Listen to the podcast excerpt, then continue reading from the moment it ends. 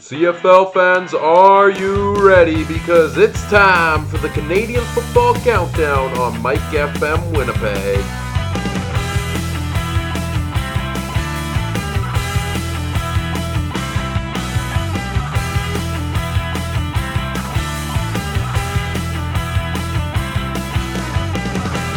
The Canadian Football Countdown starts now. All right, welcome to Canadian Football Countdown. No, your minds are not crossed up. It is Tuesday. There was a football game yesterday which prevented us from being on the air. There's one reason why, if it's Monday Night Football in the CFL, that that means we have an extra game to talk about. So, on today's show, deja vu all over again for the Bombers in BC. How many trick plays do you do before you out trick play your own trick plays? What is wrong in Hamilton? The 4 0 Eskimos, what's changed and how far can they go? Ottawa. What about them? Ottawa. The struggle continue. And MOP Most Outstanding Player Ricky Ray? Plus, are the Riders turning a corner? We discuss all this and more over the next hour here on the Canadian Football Countdown on Mike FM Winnipeg. I'm Michael Gill. I'm Ryan Coop. Deja vu all over again for the Winnipeg Blue Bombers. Let's reset. Bombers out to a big lead after BC starts strong. Bombers up 14, maybe it was 17 points at one time. Uh, so sorry, 17 unanswered. Sorry, it's 18 unanswered. What am I thinking? A touchdown, two point, a touchdown, touchdown, convert, two point inversion, tie football game, and then the game winning field goal, and then oh boy, felt like November all over. I again. remember it just like it's November. No, wait, because it is similar to what we saw in November. Ryan, how did you see this? Have you ever seen two more identical football games between the same two teams? Mm, Calgary, Ottawa. Maybe, I guess, but I mean, like, to a T, this was the the same football game. Like, it's incredible that the last two meetings between these two teams, what six months apart, and the exact same way. Lights just went on in the studio. Yeah, we have a faulty light, but let's go on and off. But yeah, back to that. Um, I mean, the whole fourth quarter, it was. It, it's not the greatest case of deja vu for Bomber fans, you know. Certainly, building that lead, they started slow. It was all BC early on in the game, and all of a sudden, the Bombers just let loose and just came back, stormed ahead, took that big lead, and then let it go again in the fourth quarter. And it's like, this is a football game they should have won. I don't know, Ryan, if you've seen the point spread among points scored versus points given up by the Winnipeg Blue Bombers this season. Terrible first quarter, terrible fourth quarter, good second, and good third quarter, point differential wise. What does it? What does that tell you about the Bombers? The slow starters can't finish. And is that a concern for you if that continues throughout the season? Because Mm-hmm. at this point, you know they're two and two. They're they're 500 on the season, and those second and third quarters they have dominated for a large portion of them, especially in those two games they won. But at the same time, you know you start slow, and the right football team is going to make you pay for a slow start. You look at the BC Lions, we thought they did that, but then the Bombers came back here. You look at when they faced the 4 0 Edmonton Eskimos eventually with Mike Reilly at quarterback. They're going to make you pay for a slow start. And also, there's these same teams who are strong finishers and can, you know, lead the late drives. And we're going to talk about the Eskimos and how they did that this week. So I think that's something that's a concern for me when it comes to the Bombers because you can play great all you want in the middle, but you have to play 60 minutes. I don't want to play devil's advocate here, and I don't want a certain team's fans to the west of ours and other fans to think that I'm making excuses. But when I look at what I saw from the guys at the back end of the Bomber defense, I'm talking about Sam linebacker, corner linebacker, middle linebacker to an extent. I'm not too sure what was expected given the fact that three of those four integral pieces of our defense are out. Now, I don't want to upset, you know, Stampeder fans who are just say, well, we had injuries too, but we overcome them. I mean, to be fair, that's that's something every team deals with in football. You're going to have injuries, so you better have the depth to replace them. But I want to present this point to you. And that is in order for the Bomber defense to be better, the offense has to be better. yes, Moats definitely. I would agree with you on that. And Uh, is that maybe the first step in trying to Yeah, certainly. I mean, your offense is better. Your offense gets more first downs, marches down the field. It eats up clock. It's less time your defense spends on the field. Less time they spend on the field, the less the less tired they get, you know, and you generally play better when you're not exhausted and when you still have the energy to catch the receiver running down the sidelines.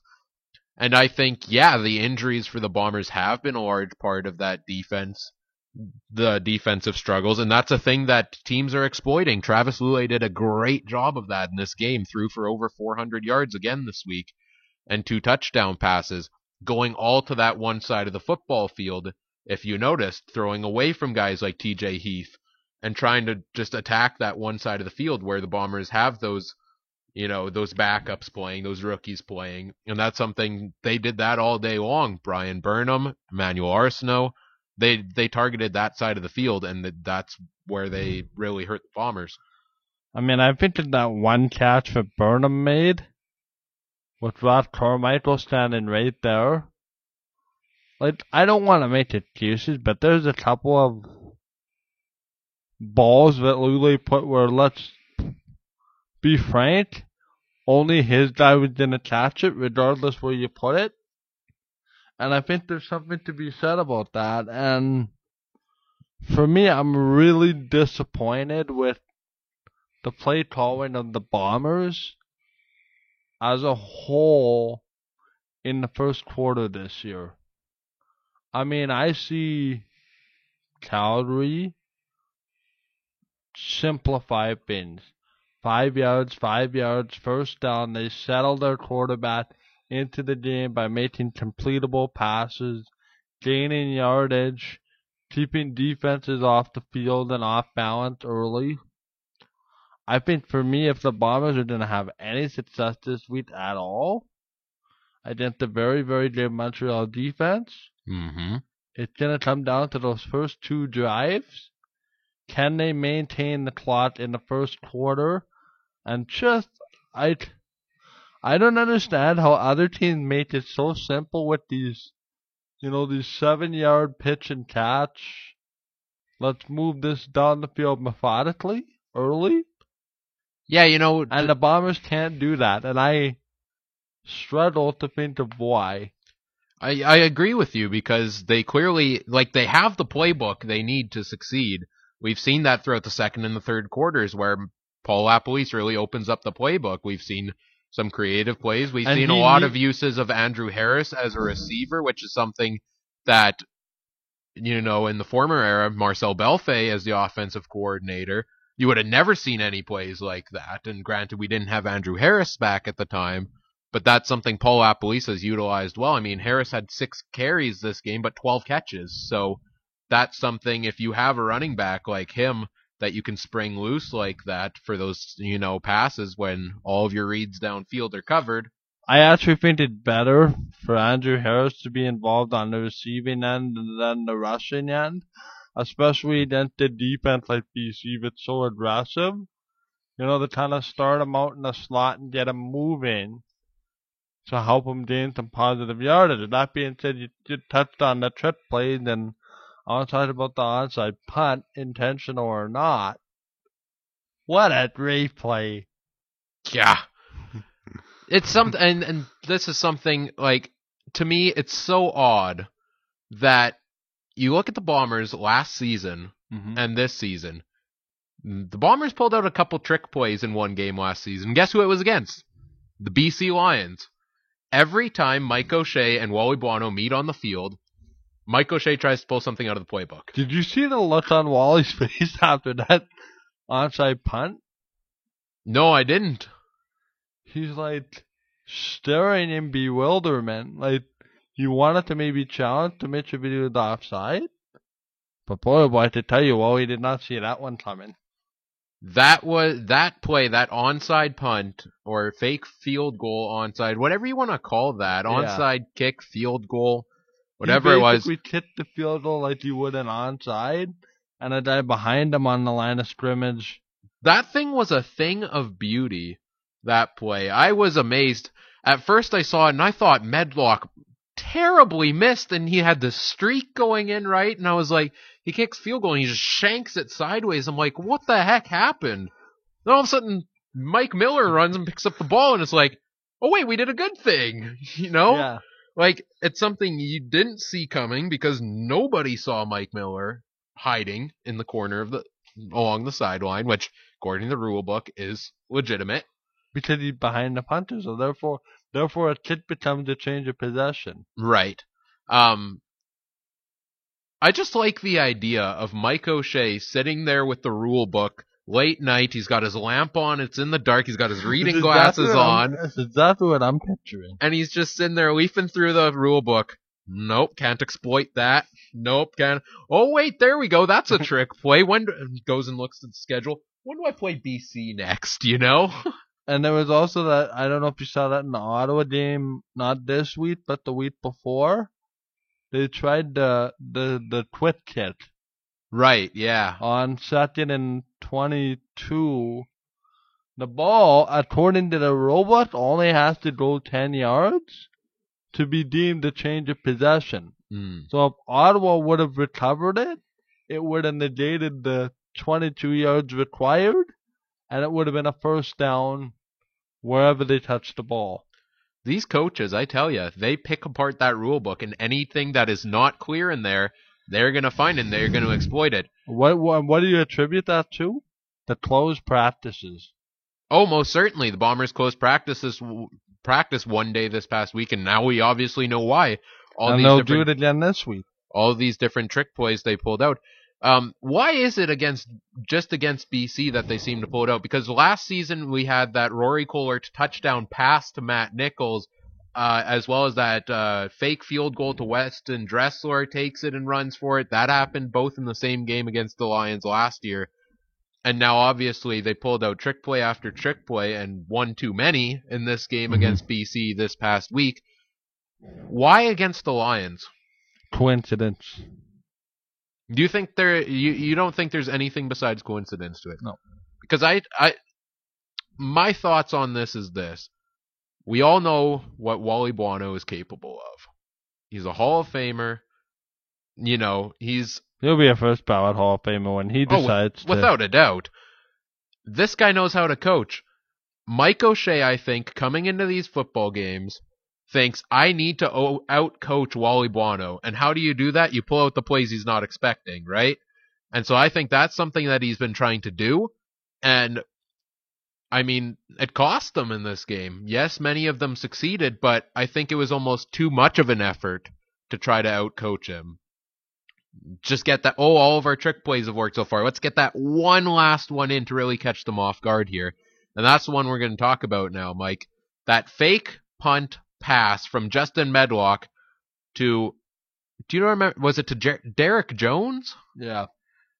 Jones was wide open and didn't turn around. I mean, he wasn't expecting the pass. Do you blame him? If you're on the punt cover team and you don't know you're faking it and throwing the ball to you, like, are you going to turn around? No, you're going to run downfield and cover your guy.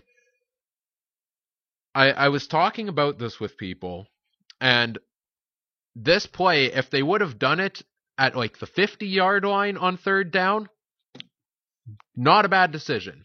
And obviously, if it succeeded uh, and the Bombers win this game, everyone's praising the decision. But third down, you're up by eight with about seven minutes to go from your own 26 yard line.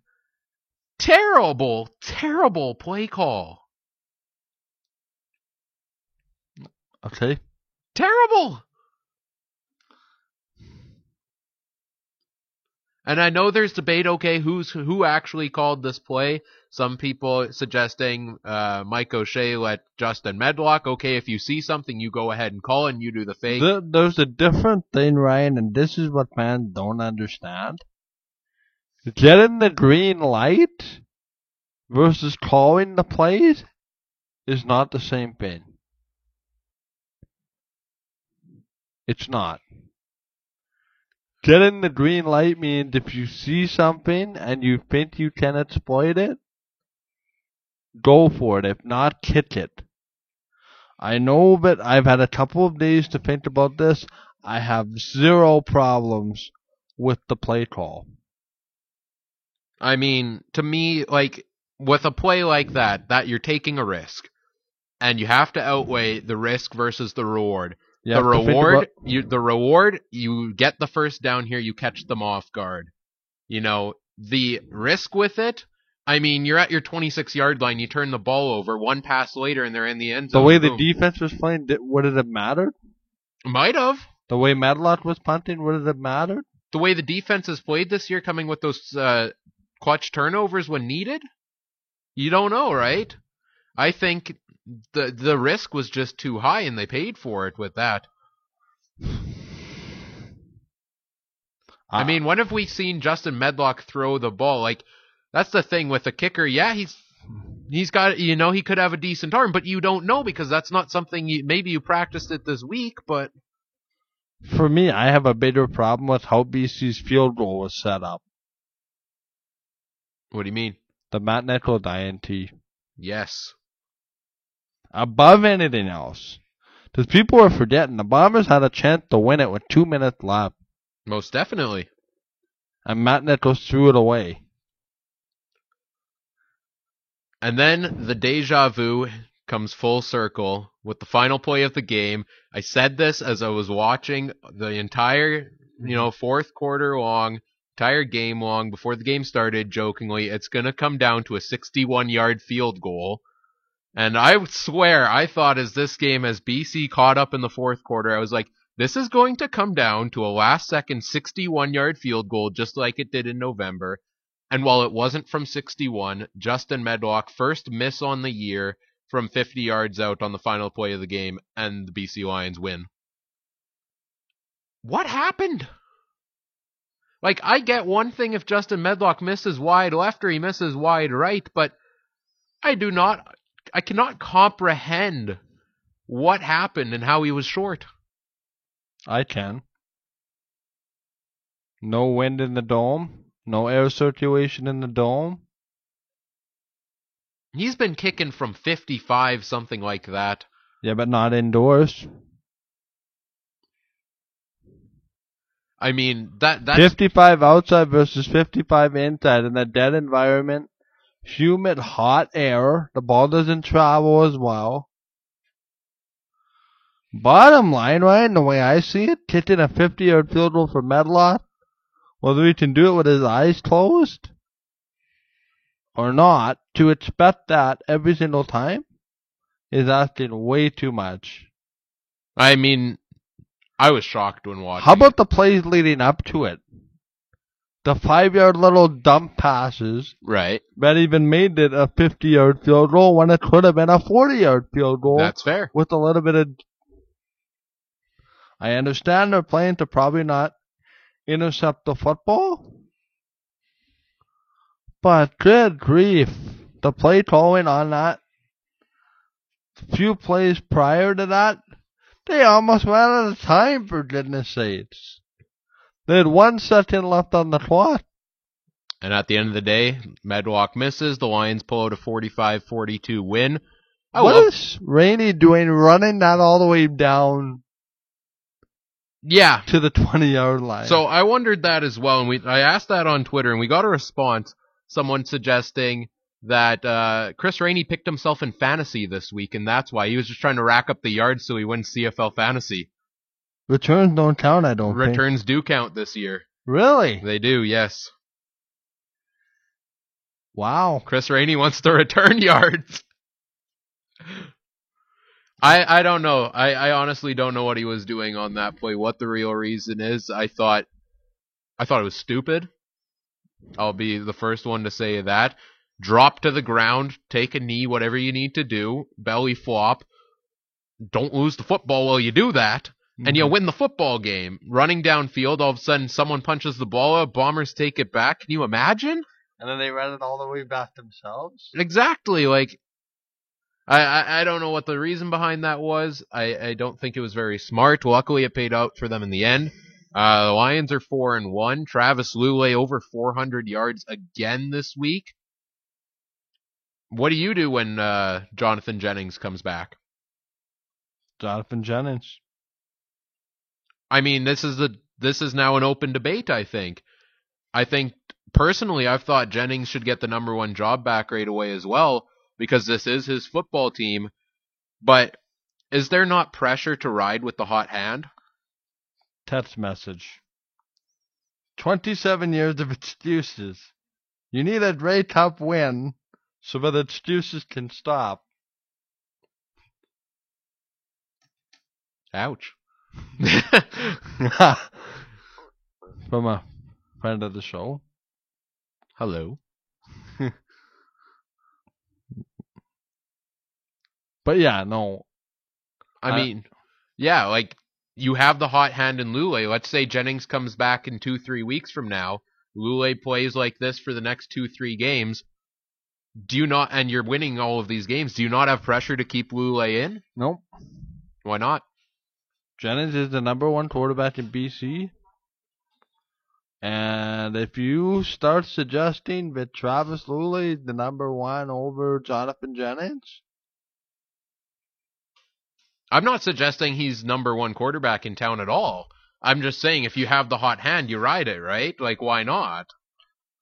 It's an interesting argument, right? Like, it's something where Jennings is the number one quarterback on this team. I think if anything, it'll give Jennings more time to properly heal. You can keep pushing him back a week with every game, I think.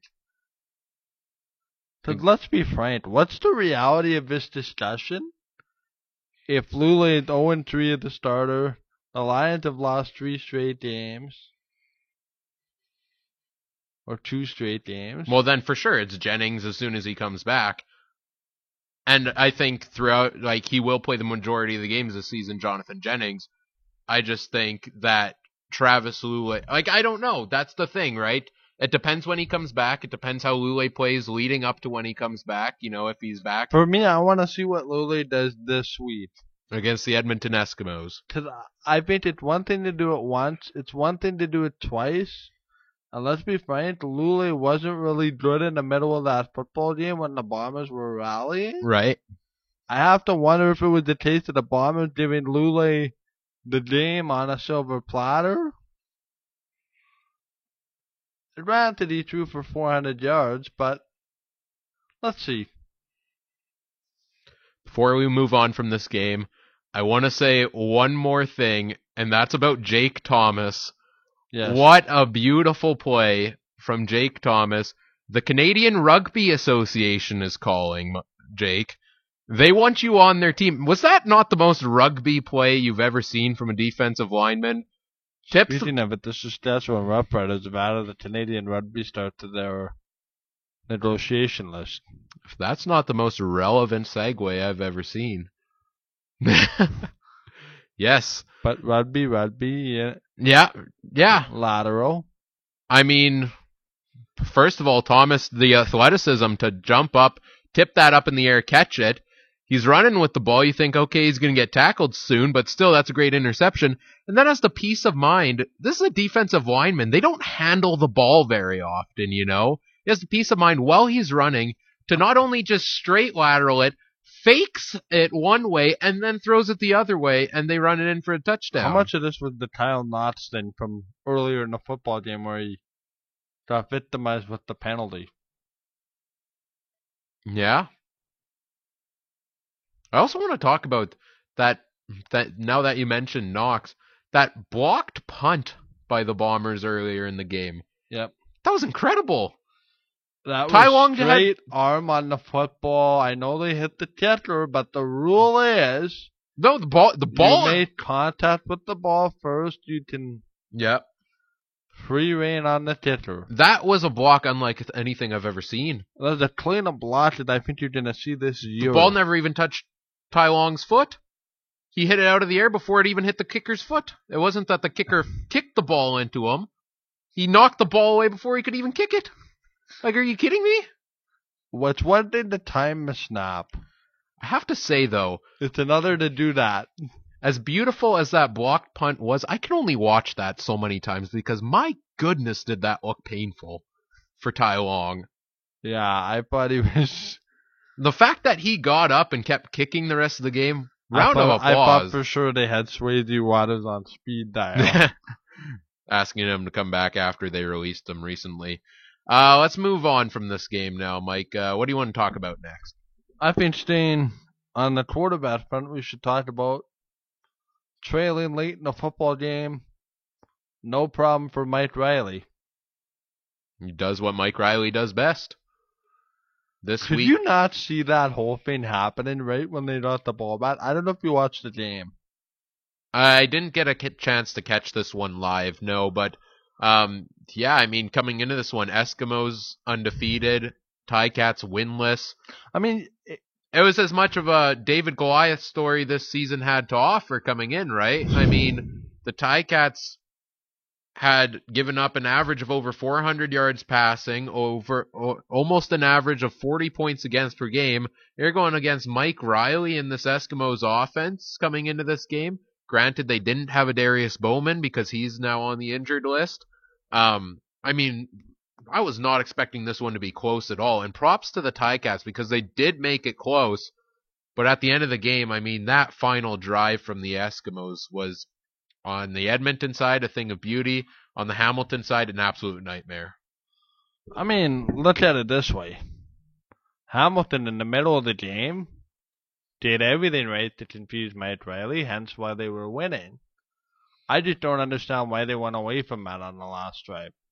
It was like they literally gave 15 yard cushions to the receivers and said get in field goal range and kick the field goal. Or I think he actually drove it down the field for a touchdown, but nonetheless. The Edmonton Eskimos are a good football team, Yes. But when you give them chances to win, hence three of their four games being trailing in the fourth quarter, good football teams find a way to get it done, no matter how they played in the past. Two years ago, the Eskimos beat the Ottawa Redblacks in the Grey Cup here in Winnipeg. Uh, with Chris Jones as head coach, obviously he ends up going to Saskatchewan. Last year, Jason Maas comes in, and they take a bit of a step back last year. Yes, they still made the playoffs, went all the way in the crossover to the East Final. Um, but this season they're looking great so far, four and zero. What's changed for the Eskimos this season? And The mindset. To me, I think they believe in each other. They believe in what they built last year. I'm just not sure that, you know, it's sustainable for Edmonton. Number one, injuries. Number two, are you going to be able to combat every single week in the fashion that the Eskimos have? I think for me, it's more likely BC finishes first in the West. If it's going to be anybody other than Calgary. But my money's still on Calgary. Fair enough. Um, I think part of it also is you know, just Jason Maas getting an extra year, you know, having that first year as head coach underneath him Esk- in Edmonton, getting used to this team a little more. They've also had guys step up on this team. I mean, they lost Derel Walker to the NFL in the offseason, which was a major blow on offense. But you've But got a guy like receiver, that big guy. What's his la- What's his name? you've got a guy like Brandon Zylstra, this season, who's averaging to the American rookie. Yeah, I'm trying to think of Duke yeah, Duke Williams. Duke Williams. That's today.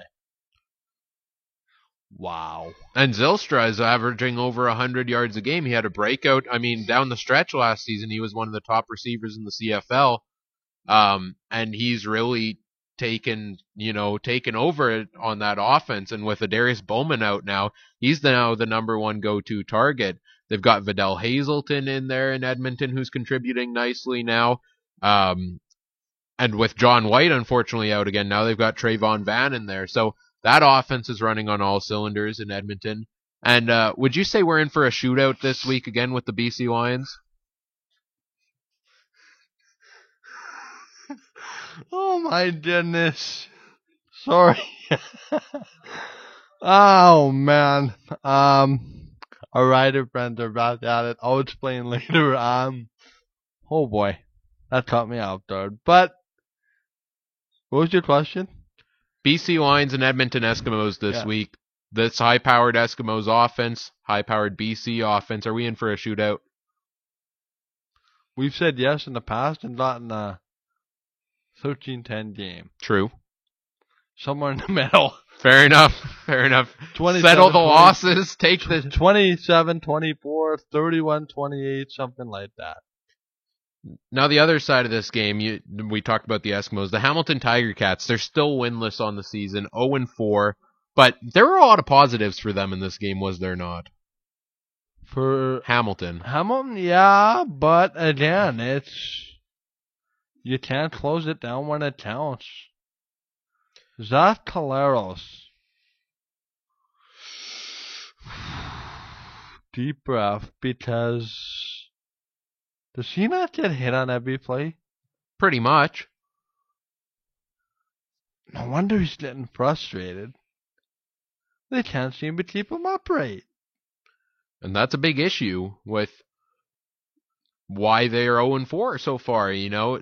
That first Big, big mistake was moving Pete Dyakowski interesting. to Saskatchewan. Hmm. Isn't he in Toronto now? Nope, in Saskatchewan. Okay. Hamilton sent Pete Dyakowski to Saskatchewan for some offensive line depth. Right, right, okay. I, I, I don't know. When Ted Laurent is your best player, I mean, he's a heck of a football player, so let's let's start with that. the rest of your defense on. I, put Winnipeg and Hamilton defense in the same boat as far as problems on the back end of their defense. I just don't know why Jeff Reinebold outfought himself on that one. He went away from what worked. He gave Mike Reilly the time of day to come back in the football game in the last minute. I just don't know.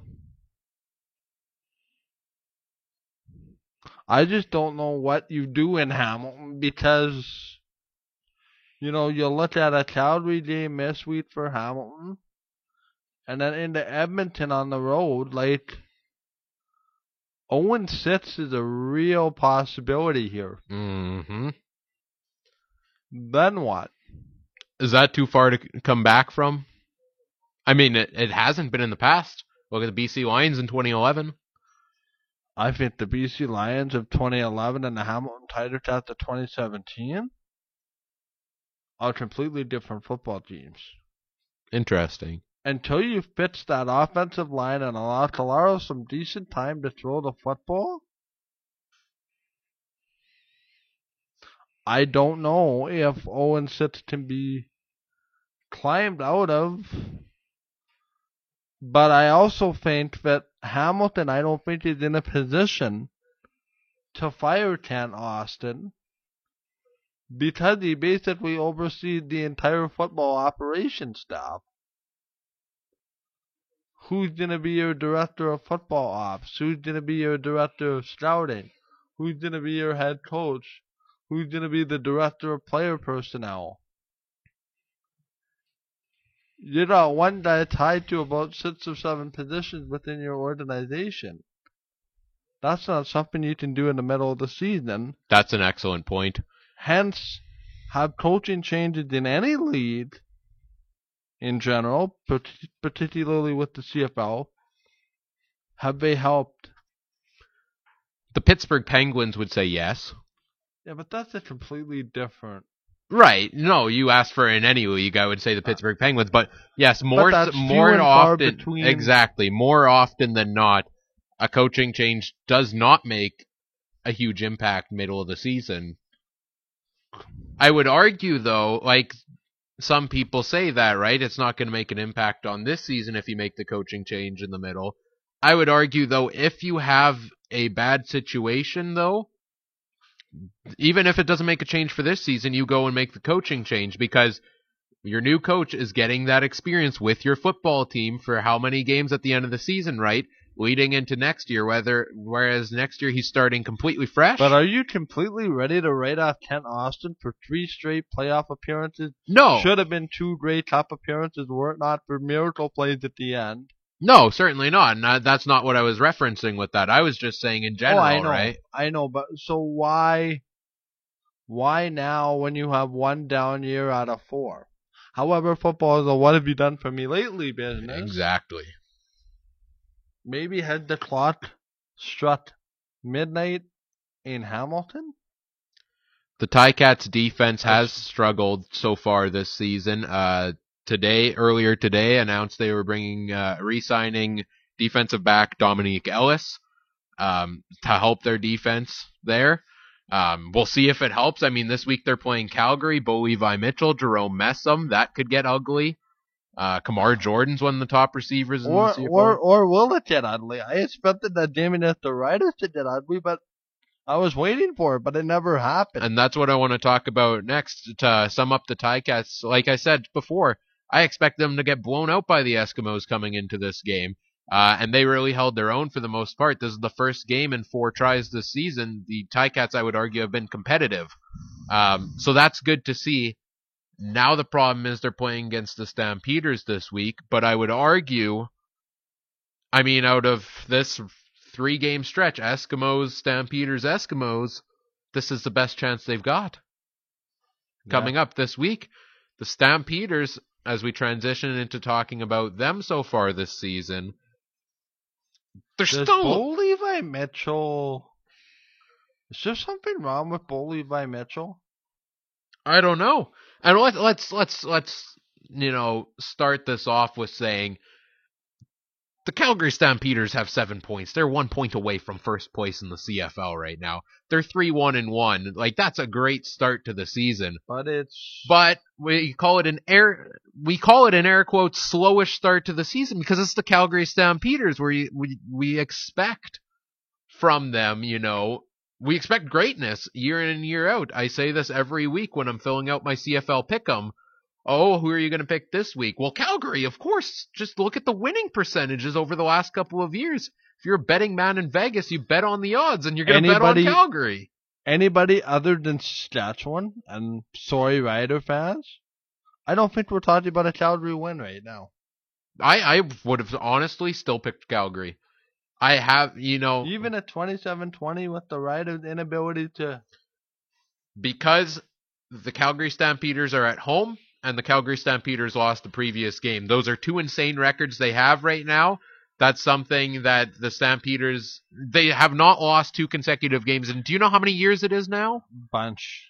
That's a bunch. 48 straight games or 49 straight. Exactly. Where they followed up a loss with a win, right? And so it's like I'm so glad the Bombers aren't going to man until week 20.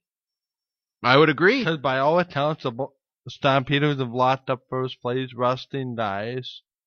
I think it's going to be a little tighter than it has been in, uh, the last couple of seasons. I think, I think that top spot in the West Division is going to get real interesting between the Eskimos, the Lions, and the Stampeders this season. I think these By all are means, Bombers nine and nine. Cross it over. the. I mean, Calgary, they're they're they've still played great this year, but compared to our expectations of them year in year out, I mean, you look at that game against the Bombers that they won. There were some moments in that game where the defense, I mean, the offense struggled to get anything going, right? Like the Bombers came up with the turnovers. If the Bombers offense could have just got rolling that game, you know, things would have been different. They were leading the Stampeders at one point, and then Bombers defense just got tired, and Bo Levi Mitchell, to his credit, as well as that Calgary offense, manipulated that tired defense and really took control of that game. This game as well against Saskatchewan, like you said, I mean, what was the final score in this one, Mike? It was Uh, I, I don't even know what it was, but it was a close one for a It was long twenty. It was time. 27-10, but at one point, uh, we're looking at a 17-10 game. That's just that's what happened to football. So that was something that certainly I didn't expect coming in. Can we talk about something else in regards to this game? Sure. In maybe what Saskatchewan didn't do, such as shooting themselves in the foot on the first drive of the football game, What happened? offside, five yard penalty, five yard penalty, ten yard penalty, and don't even get me started about the refs. My head just wants to explode. Exhibit A, two challenges on one play when it could have been officially handled after the first challenge. To reset, Calgary throws the ball. Bo Levi Mitchell, I believe this is what happened, over overthrew the receiver. Uh, Calgary, oh sorry, Saskatchewan challenged because they called a penalty on the play for illegal contact. Saskatchewan called, Saskatchewan challenged that there was no penalty on the play. Then they wiped the penalty out. Dave Dickenson said, okay, I want to challenge. Oh, sorry, they wiped out a pass interference, I think it was. Saskatchewan challenged. They won the challenge, so no penalty.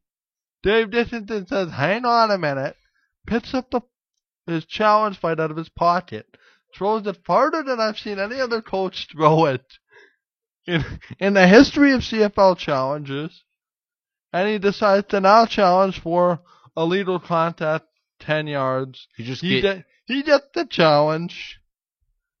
So he does, he wins the challenge on top of a challenge, and the whole episode lasted about ten minutes, fifteen minutes, and in the first two and a half minutes of the game, you have three challenges. When fits in one challenge, and being able to spot something else and being pre emptive of a situation or pre reactive if that's even a word.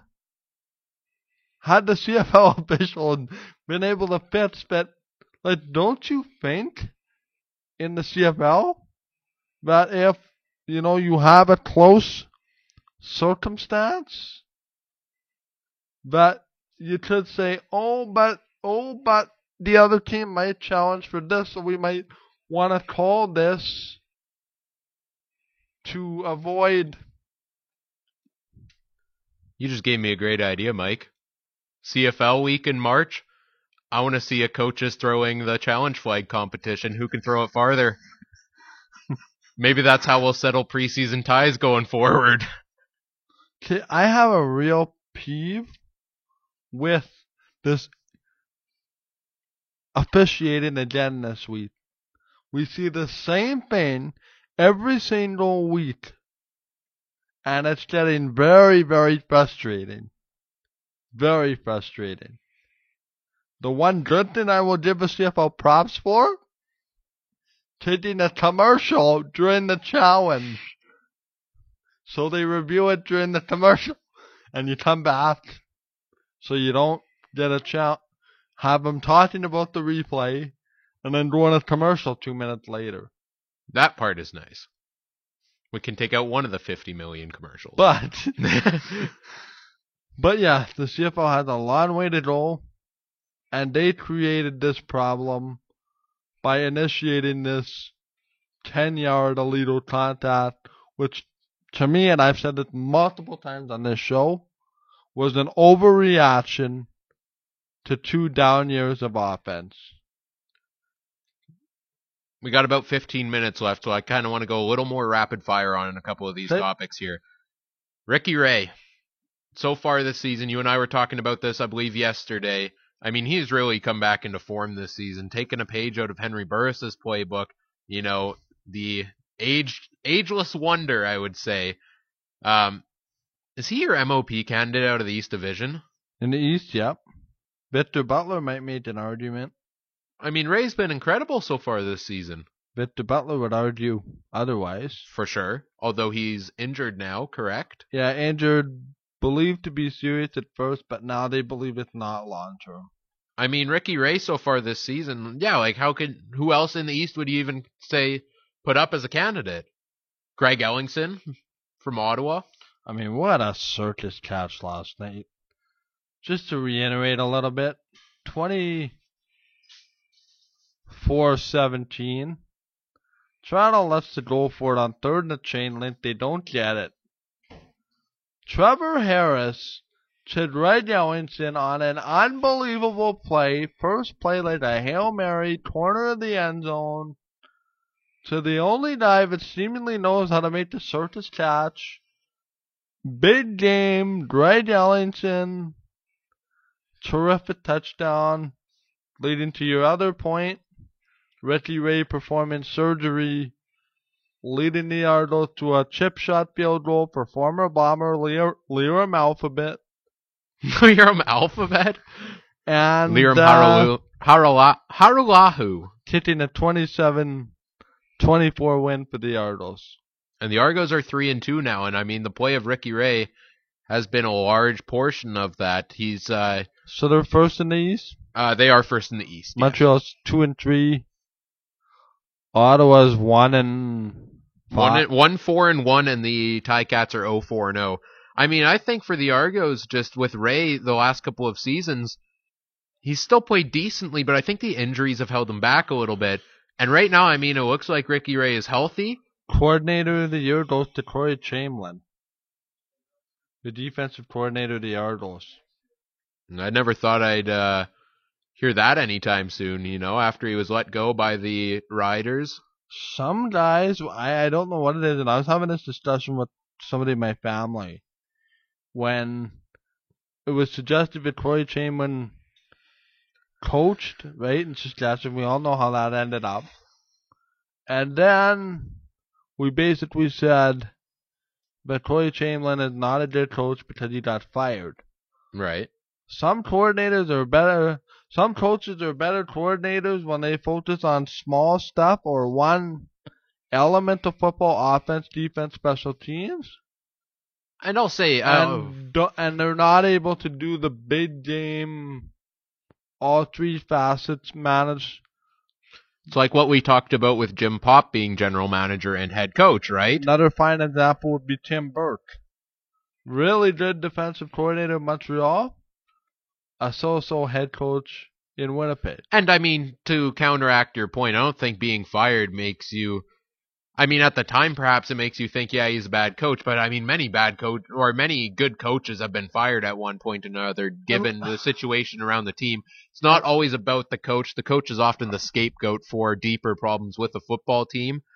I want to talk about the Ottawa Redblacks Yeah. here because one four and one through six weeks in the season, or no, through five weeks. First of all, in any logical league, that math should not add up. One four and one, six games played in five weeks. One. Oh yeah. You know, they had the two games this week. Uh, they and pulled no out buys until week 18 and 20 really. because last week's last night's game counted as week six or week five wherever we are. Um, yeah, they uh, they played that first game against Montreal on Wednesday last week, uh, and then which they pulled out the late win in that one. That was another After close. playing Friday the week before. That was another close game. That one there, and then the loss to the Argos this game. I mean, you look at the you look at these first six games from the Ottawa Redblacks. Game one, tying Calgary. They lose by four points to the Stampeders in week two. One point to the Argos in week three. Two points to the Eskimos in week four, and then five point. They beat Montreal by five points, and they lose to the Argos by three. They've played six games this season, and every game's been decided by five points or less. realistically, Ryan, they shouldn't have won that Montreal game. If Montreal converts a third and inches late in the fourth quarter, Montreal's presumably driving in to win the football game. I mean, this is a team like they've been close. They arguably are one play away from being six and zero. Like one play in each of these games, right? But the problem is, They're not getting that play. We talked about with the Hamilton Tiger Cats how di- and also that 2011 BC Lions team that started 0 6 and came back and won the Grey Cup, and how you said these teams are vastly different. I see a lot of parallels between these Ottawa Redblacks and those BC Lions because that would be a better comparison than that of Hamilton. because the Redblacks are close.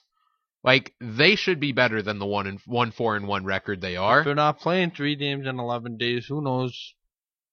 Their next game now, week seven, August fourth, so nine days from now, uh, at home to the Bombers. And that's a big game. Bombers win that game. They got to light up on the crossover.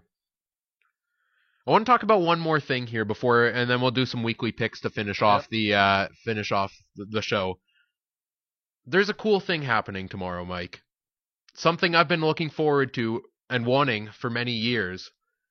The CFL video game has arrived. Oh. There's a company based in Vancouver Right, called I Canuck Play this. has gone and made a CFL video game called Canadian Football 2017, which releases tomorrow. So I take it you'll be busy tomorrow. Um, I will not. Um, Xbox One released on there, and they've also released it for PC gamers on Steam. Um, I believe you need the Xbox 360 controller in order to play it on there, though. But Canadian football video game, we've been wanting it for years. It's finally arrived. So exciting. Yeah, except half of us can't play it. Those of us in the I, as far as I'm PlayStation end of it. Right. As far as I'm aware, they are working on trying to get that involved as well. Again, this is no in no way a sponsorship. This is just something I thought was cool. Um, Canadian Football 2017 comes out tomorrow. Um, you get the PC version. You can go and set custom rosters, edit that, and everything. Kind of got me thinking, Mike. I don't know if there's a fantasy draft feature in the game, but uh, if you had to pretend you're starting the 10th franchise in the CFL, uh, and you have access to any player in the league. First pick, who who are you taking? Who do you want to be the cornerstone of your future franchise? Bo Levi Mitchell. Why? His record speaks for itself in Calgary. Um, you need a quarterback. Every team needs a quarterback. Without a quarterback, you don't nowhere in this league. I agree with you on that one. If you had to pick any active coach in the CFL for your new franchise, Mark why? His work speaks for itself. Um, don't take this the wrong way. He's taking a Toronto Argonaut team that may appear average to most fans and getting the most out of that roster. You know, they're three and two. They could very easily be four and one. I'm looking at that game against the Bombers. They got a really good quarterback in Ricky Ray. Marc Trestman knows how to push players' buttons to get the most out of them. I would say Wally Buono personally. I mean, his Oh. track record speaks for itself. I think. How about it- you? Who who would you take as the player? as a player, Bo Levi Mitchell. I, I agree with you wholeheartedly on that. I think his winning record speaks for itself. Not only that, if you're starting a new franchise, you have your starting quarterback, you want to make sure he's staying on the football field. And health record over the last number of seasons, who's been the most healthy guy in the CFL? It's been Bo Levi Mitchell. Solomon Elimimian will be a very close number two for me. I would agree on that. Um, general manager, pick any GM in the CFL. Hufnagel. I would agree with you on that one as well. Um, his knack for finding talent. I mean, you look at the Calgary Stampeders every season. It seems they've, Although Marcel Desjardins would be a close two for me. yeah. I guess, I guess you kind of weigh in on that. Desjardins kind of done the uh, free agency side of it. Okay, let's load up through that way. And I think Hufnagel offers that side of okay, let's uh, let's find go out and find this guy and develop him type. You know, I didn't realize this. Kamar Jordan's in his fourth year in the CFL. fourth. Spent three years on Calgary's practice roster. Oh wow. Well, last season he was a member of the Stampeders. He was. Yeah. and two years before that. No, but last season he actually played on the regular roster. Oh yeah, the yeah. practice roster. yeah, yeah. Uh, let's get into our picks here to end off the Can I just slide one thing in here quickly? quickly. Op- option and opportunity to pitch the CFL roughing. Give the coaches one challenge per quarter. You cannot carry it over. Hmm.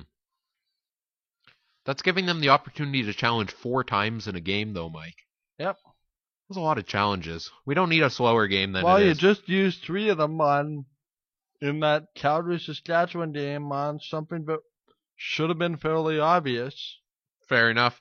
Uh, If the refs can't get the call right, why are the especially that bomber game? Did you see that drop that hit the turf? And Mike O'Shea had to use a challenge, even though it's very, very obvious. Yeah. It's plays like that where I think one challenge per quarter you can't carry it over, just to hold the refs a little more accountable. weekly picks. Bombers hosting the Alouettes Thursday night. Oh boy.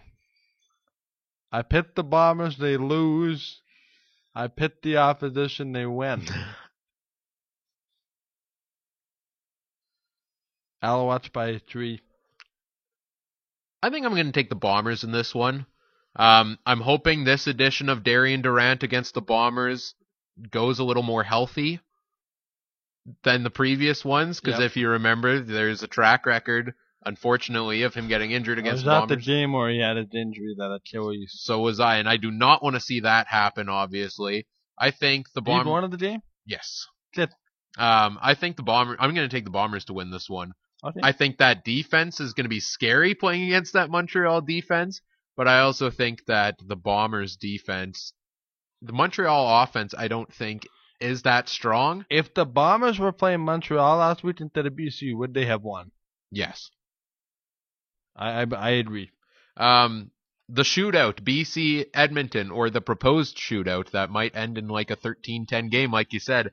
Edmonton's at home to BC. Edmonton. Why? I don't believe Travis Lulay yet. I just think Edmonton makes one one more play at home.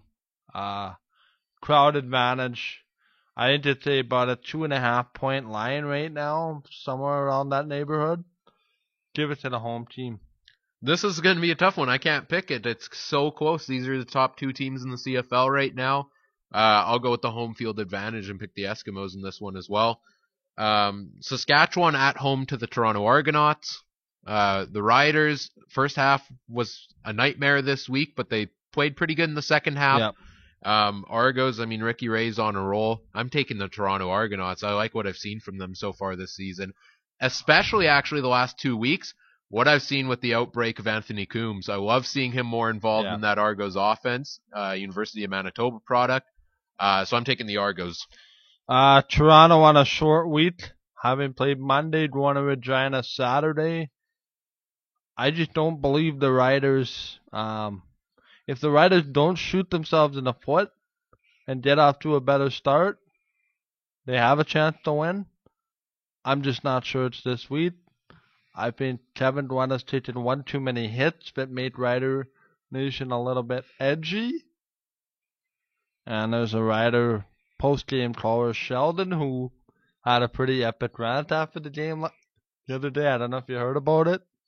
But no. Anyway, I, I do pick Toronto. Toronto in the close one. Wouldn't be surprised, however, if the Riders took it. Fair enough. Uh, Calgary is at home to the Hamilton uh, Tiger Cats. I don't know if that changes things for you. No. No, Um, no, no, no. I, I mean, I think the Ticats, this is their opportunity out of the, you know, this portion of the schedule. Um, but with Calgary being at home, that changes things. I'm taking the, I'm taking the Stampeders wholeheartedly here. I, I, I take the Stamps by a touchdown. Wouldn't be surprised if it's less than a touchdown, but I just, with the pressure that Micah Johnson and others bring, I don't know if that offensive line for Hamilton holds. That's it for today's show. Uh, if you like what you hear, follow us on Twitter at CFC on Mike FM. CFC stands for Canadian Football Countdown in case that needs explanation. Uh, like us on Facebook at CFC on Mike FM and also, um, our SoundCloud page, the Canadian Football Countdown. All of these shows will be uploaded there starting this week. Um, that's it for today's show. We're back next Monday, 7 to 8 p.m. Uh, here on Mike FM Winnipeg. We're left in the dark again. As the light went out. Anyway, the lights go out on this show. On behalf of Brian Coop, this is Michael Duff saying good night. Thank you for listening.